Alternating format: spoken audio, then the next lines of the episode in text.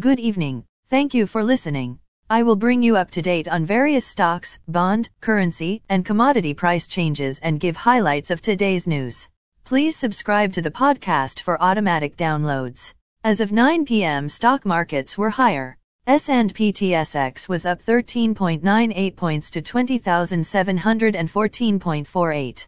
Dow Jones Industrial Average was up 28.67 points to 33,978.08.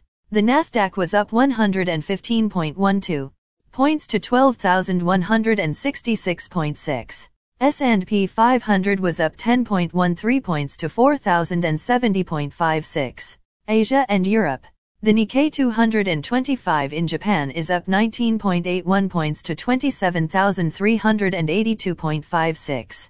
The China CSI 300 is down 0 points to 4,181.53. The DAX in Germany was up 17.18 points to 15,150.03. The CAC 40 in France was up 1.22 points to 7,097.21.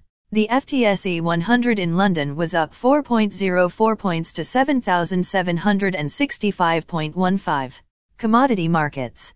Gold is down $2 to $1,928. Silver is down 29 cents to $23.72. Crude oil is down $1.63 to $79.38. Copper is down 3 cents to $4.23. Natural gas is down $0 to $2.85.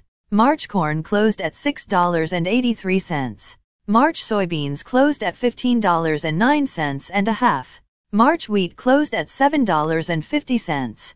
The Canadian dollar is 1.3311. The Canadian 2-year bond yield is 3.72. The Canadian 10-year bond yield is 2.9. The United States 2-year bond yield is 4.2. The United States 10-year bond yield is 3.5.